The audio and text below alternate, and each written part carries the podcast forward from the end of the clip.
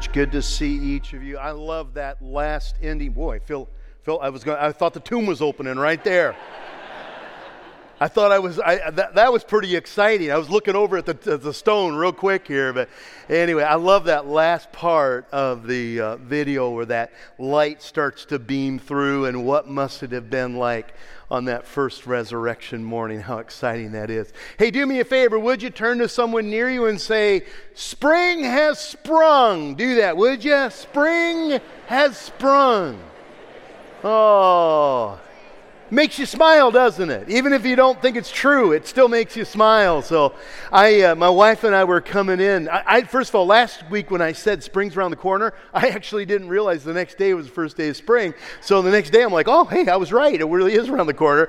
And uh, but my wife and I were coming in this morning. The sun was uh, real red and orange, right uh, as we're coming down Krafft, right in our eyes. And uh, and my wife said, "Boy, it's kind of cold this morning."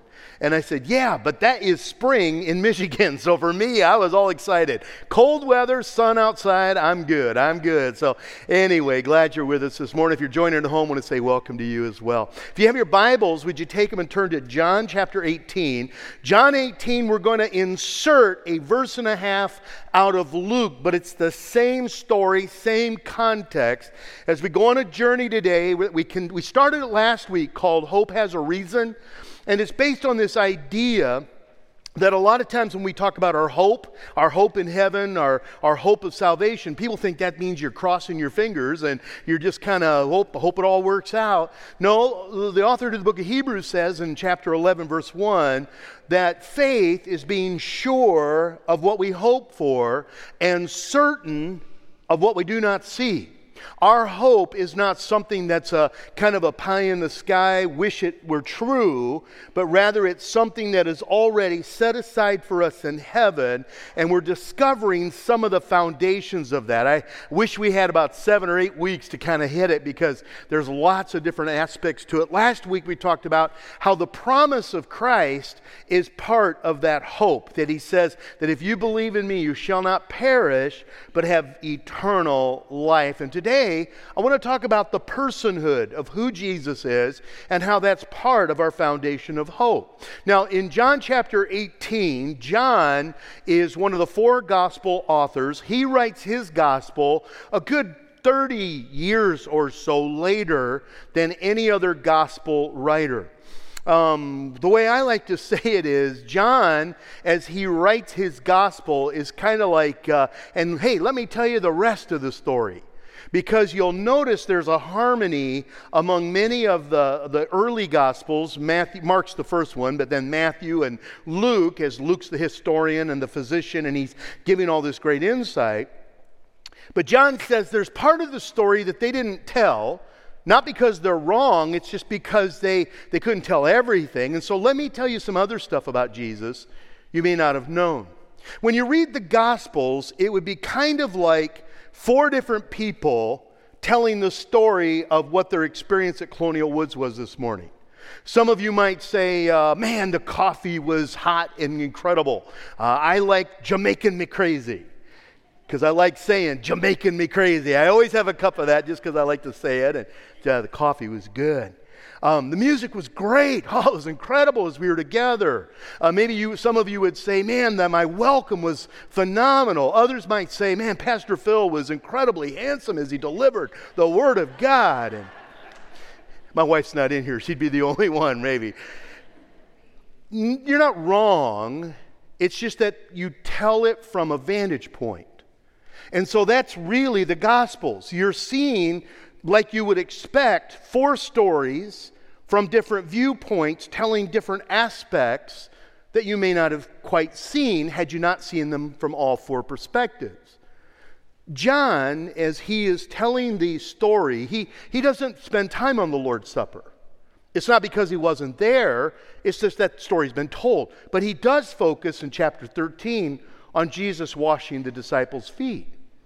He also spends time in chapter 14 talking about how Jesus began to share with them about heaven and the, his father's house. And chapter 15, Jesus is teaching on the Holy Spirit and, and his priestly prayer. And as you come to the arrest scene of Jesus, John gives us a little different glimpse than some of the other authors did. Let's pick it up. John chapter 18, verse 1. When he had finished praying, Jesus left his disciples with his disciples, and he crossed the Kidron Valley. On the other side, there was an olive grove, and he and his disciples went into it. That's the Garden of Gethsemane.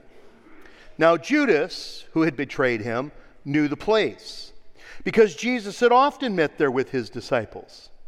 So Judas came with, to the grove, guiding a detachment of soldiers and some officials from the high priest or from the chief priests and the Pharisees, and they were carrying torches and lanterns and weapons.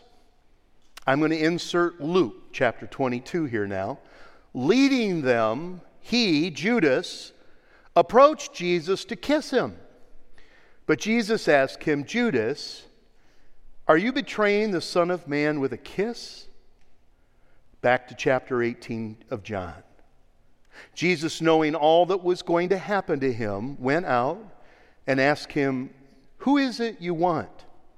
Jesus of Nazareth, they replied, I am he, Jesus said. Judas the, betray- the, the traitor was also standing there with them. And when Jesus said, I am he, they drew back and they fell to the ground. Again, he asked them, Who is it you want? And they said, Jesus of Nazareth. I told you, I am he, Jesus answered. If you're looking for me, then let these men go. This happened so that the words that he had spoken would be fulfilled. I have not lost one of them that you gave to me. Then Simon Peter, who had a sword, drew it, and he struck the high priest's servant, servant uh, cutting off his right ear. The servant's name was Malchus. Jesus commanded Peter, Put away your sword.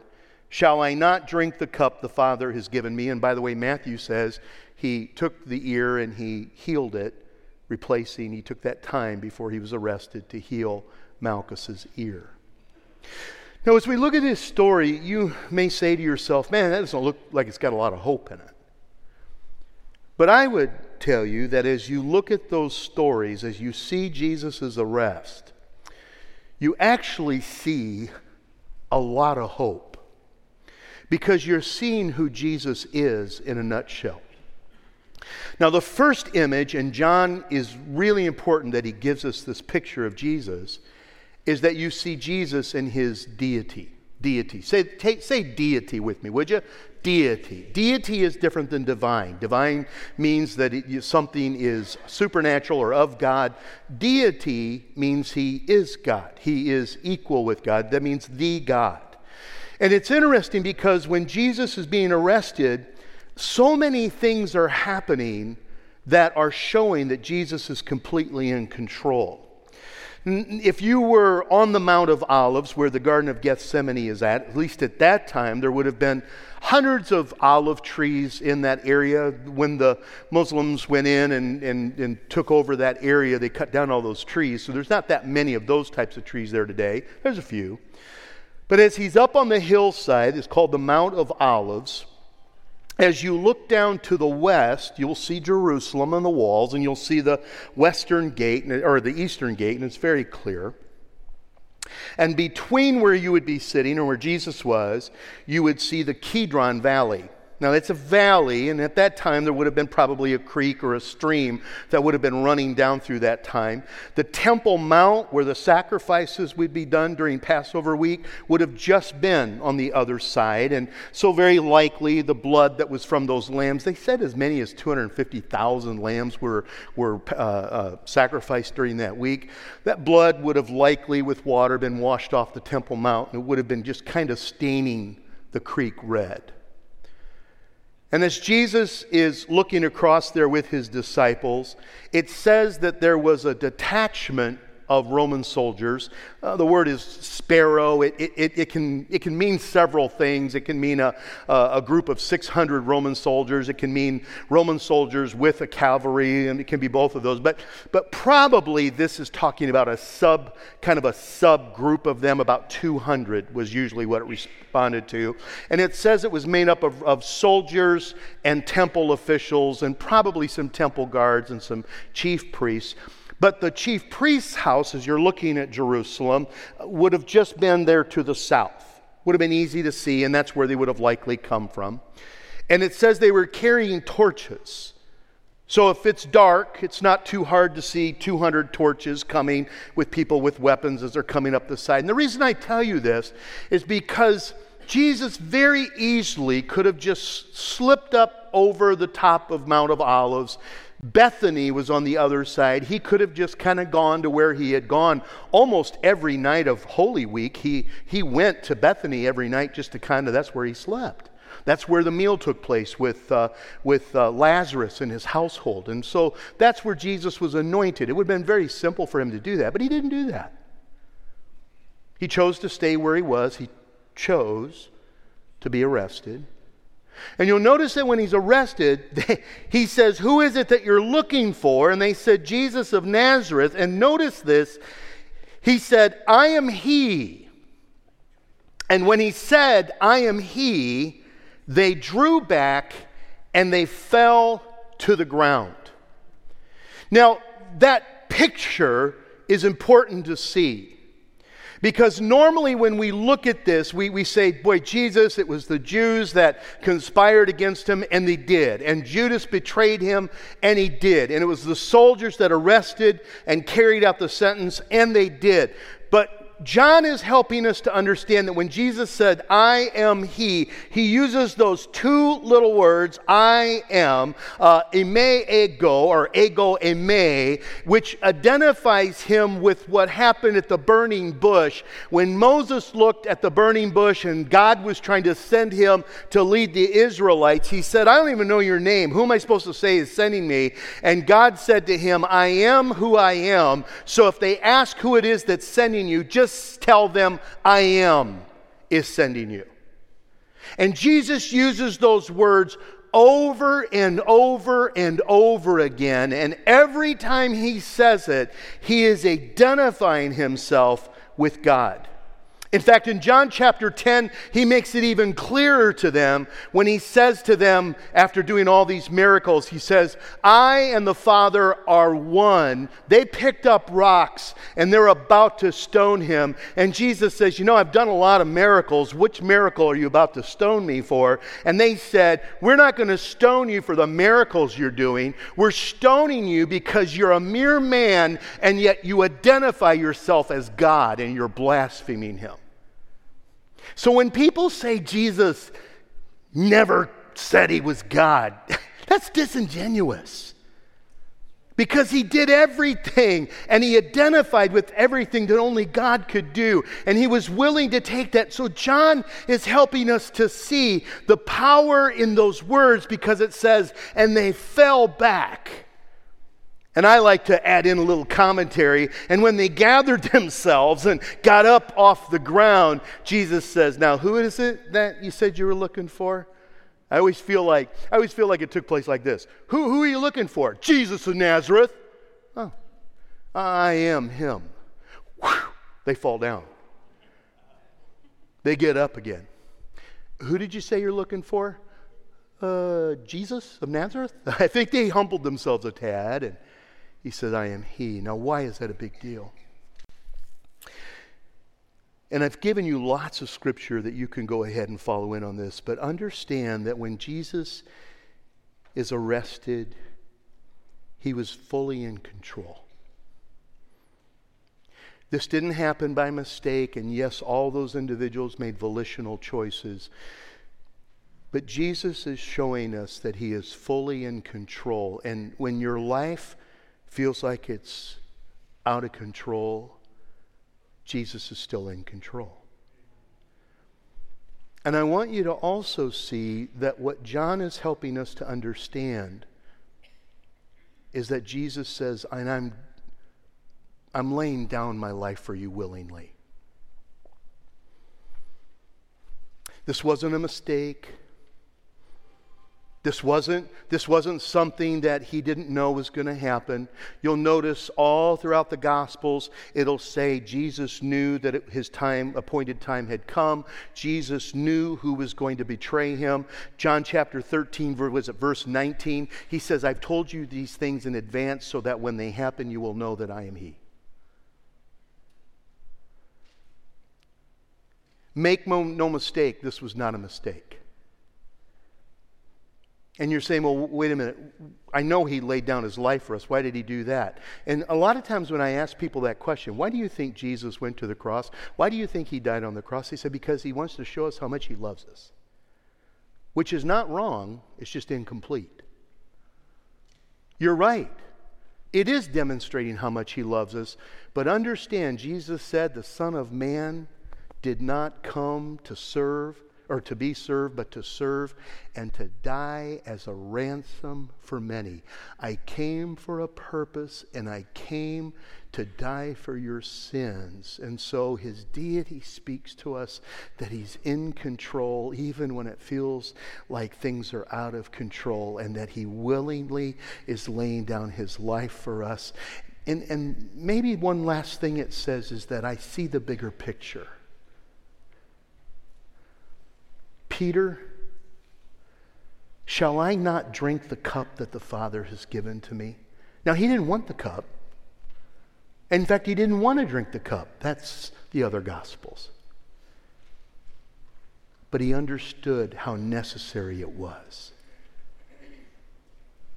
In fact, John says in chapter 20, he says, um, Jesus did many other miraculous signs in the presence of his disciples, which are not recorded in this book, but these are written so that you may believe that Jesus is the Christ, the Son of God, and that by believing you may have life in his name. He wants to make sure you understand he really is God. It qualifies him to have the power to do what he says he's going to do. Now, Luke. Luke speaks to his humanity. Look what it says. Leading them, Judas approached Jesus to kiss him. But Jesus asked him, Judas, are you betraying the Son of Man with a kiss? Uh, Luke identifies, in fact, all of them identify at one time or another. Jesus' favorite phrase for identifying himself was Son of Man. Now, I had you repeat deity earlier, so let's say Son of Man together. Ready? Son of Man. Do you know why Jesus uses that term? To identify with his humanity. That he's not just deity, he's not just God, but he is fully human. He uses that phrase 78 times in the Gospels. It's the most common way he describes himself, but it's not just that he identifies with his humanity, he really is human because he looks at Judas, and I want you to get into the moment and the power of that moment. Judas, are you really going to betray me? With a kiss? Matthew, the word that he uses for kiss is the same word that Luke uses for kiss when he describes the prodigal son and it says the son came home to the father and the father kissed him and it means he kissed him over and over and over. So uh, uh, uh, Judas didn't just give him a, a little peck on the cheek, he went overboard. You know, when you're trying to hide how guilty you feel about something, you, you kind of go through the extreme. And so he went overboard as he tried to show how, how loving he was toward Jesus. And Jesus looked at him, and it's as if he's saying, Are you seriously going to use a term of friendship to betray me? You don't, you don't think Jesus felt that? You don't think he felt that betrayal? I don't know how many of you have ever been betrayed by a parent or a friend or a child or a spouse. But if you've ever been betrayed, Jesus he understands what you're going through. I don't know how many of you, any of you watched the Super Bowl this year? Little bits of it? Okay, how many of you watched some of the commercials or went afterwards and watched them? Yeah, so I, I did too. I watched some of them, and I, I don't get into them as much as I used to. But there was a commercial that played during the Super Bowl. It turned out there was a whole series of commercials, and it turned out they represented an entire series of commercials, which is a Christian movement by private individuals to help people understand who Jesus is. It's called He Gets Us. He Gets Us. You heard of this? Some of you heard it? I didn't know anything about it. $100 million provided by private donors to simply make these commercials, develop website. It's a way to help individuals get a very genuine and authentic view of who Jesus is. Mostly they put together little clips of about 30 seconds. Some of them are a little longer, and they are simply trying to ho- show you how Jesus identifies with us and we can identify with him. I, I got one of them I want to show you. Show it this morning.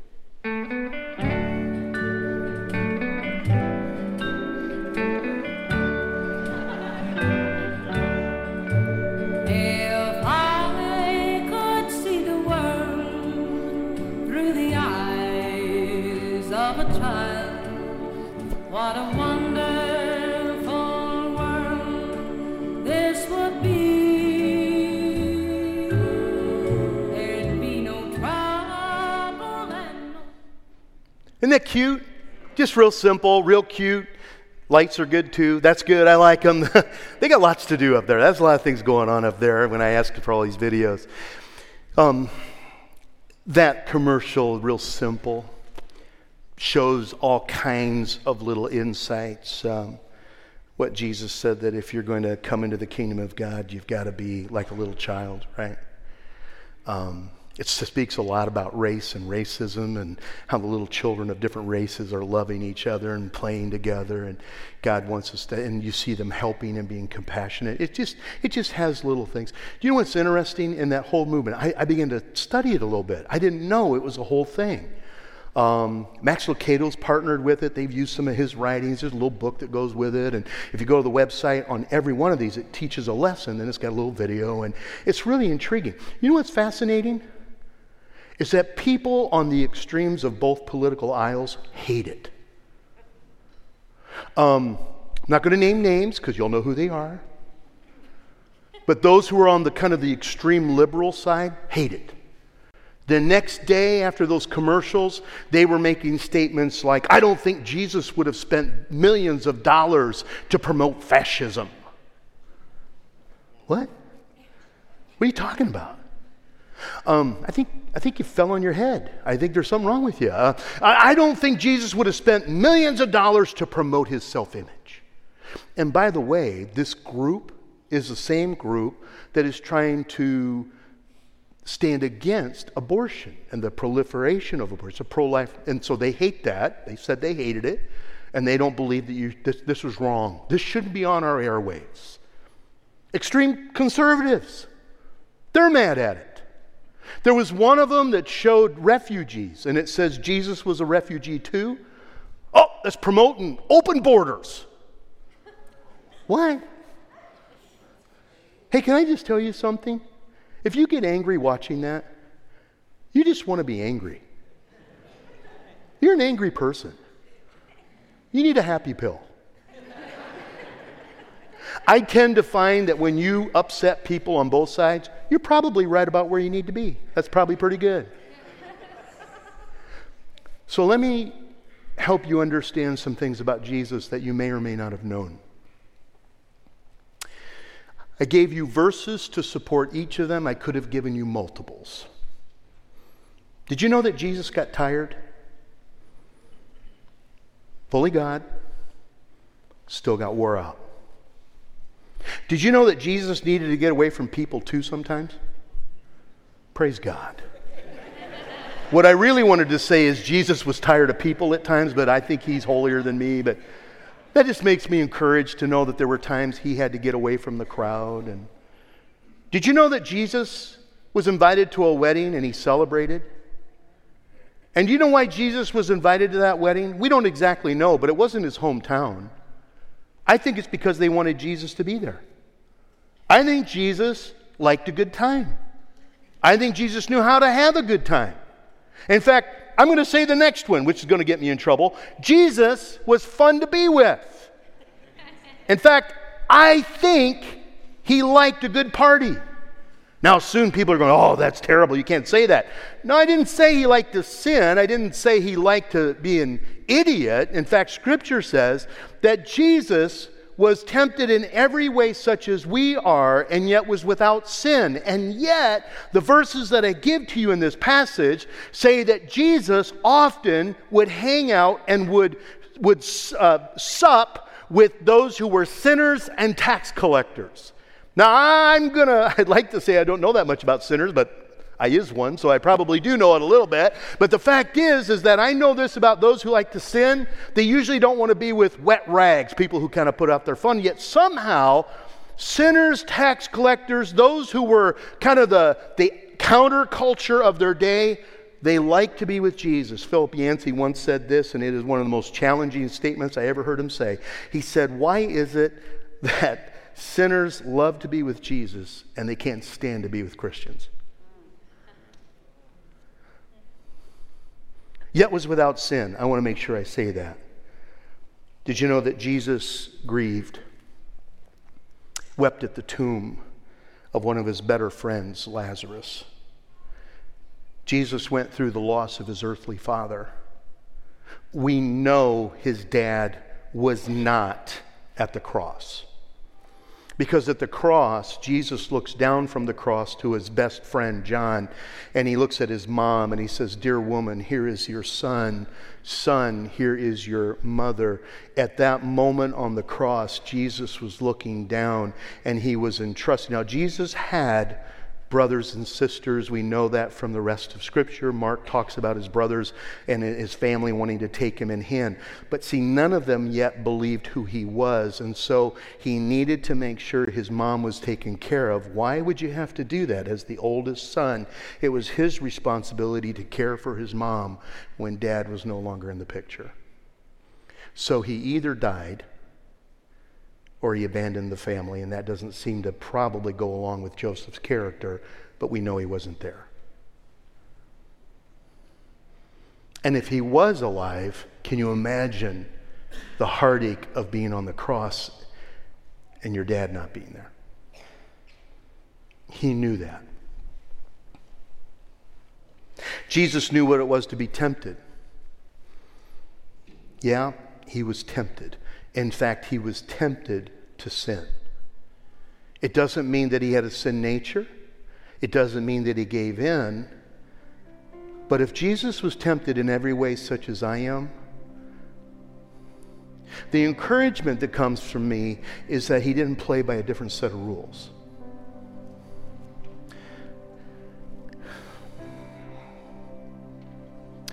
And so, whatever it is that's warring against your soul,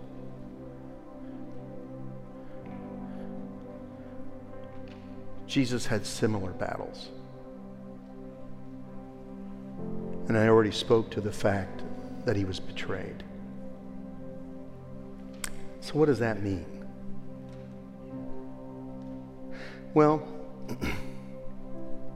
his humanity, number one, says that he understands how to help us when we're hurting. I've provided passages of Scripture that literally say this, but it says, Because he himself suffered when he was tempted. He himself suffered when he was tempted. Ever suffered in temptation? I bet a lot of you have. I have. But because he suffered when tempted, he is able to help those who are being tempted. Secondly, Jesus knows exactly how to intercede for you. Scripture says he is our high priest, he is our great high priest. A high priest is one who intercedes before the Heavenly Father. And so I like to think that when Scripture says that He's our advocate, it means He's a lawyer or a mediator. Phil blows it. And I come before the Father and I'm like, Lord, I know I've blown this. And, and I'm probably wrong on this, but my mind thinks this way. Jesus is saying, Father, I know what it's like to be exasperated and tired and blow up when you shouldn't blow up.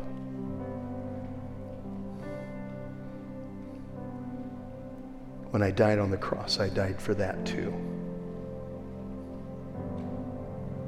His humanity says that he was the perfect sacrifice, right? Perfectly able to carry our sins because his deity said he had the power and the purity to be a qualified sacrifice, but his humanity, scripture says this just like there we all sinned through the first Adam, there is another Adam, the second Adam, the last Adam, who has paid for all of our sins. And the last thing his humanity speaks is that, and I want you to catch this, he is the image of God pursuing you. The Old Testament helps us to see how far short we fall, and in our own strength, how we'll never be able to be good enough to get to God. And so it's as if God in Himself, as Jesus Christ, lays aside Philippians chapter 2, He lays aside the glory of heaven and takes on the very nature of a servant, humanity, and He's obedient even to death on the cross. It's like God says, I know you'll never get to me, so I'm coming to you.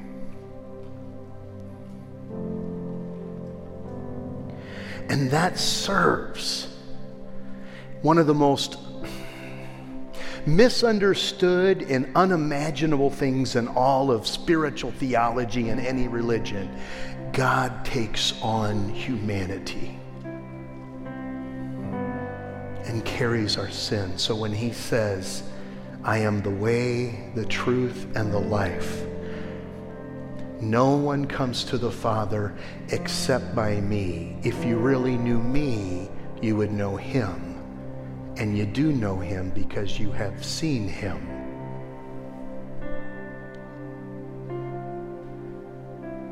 So, wherever you're at, wondering if he gets you, He does. Father, I realize that sometimes when you have these conversations, it can become a, a cerebral dissertation, but it's so much more than that because there's a reality in my life that when I fall short and when I struggle and when I am in pain and when I weep because of loss or my heart is broken, you get me.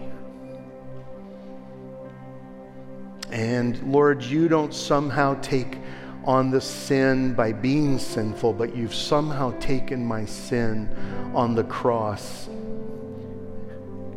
And that's why Scripture says, let us then boldly, confidently come before the throne of grace where we find mercy in our time of need. It's because of your personhood.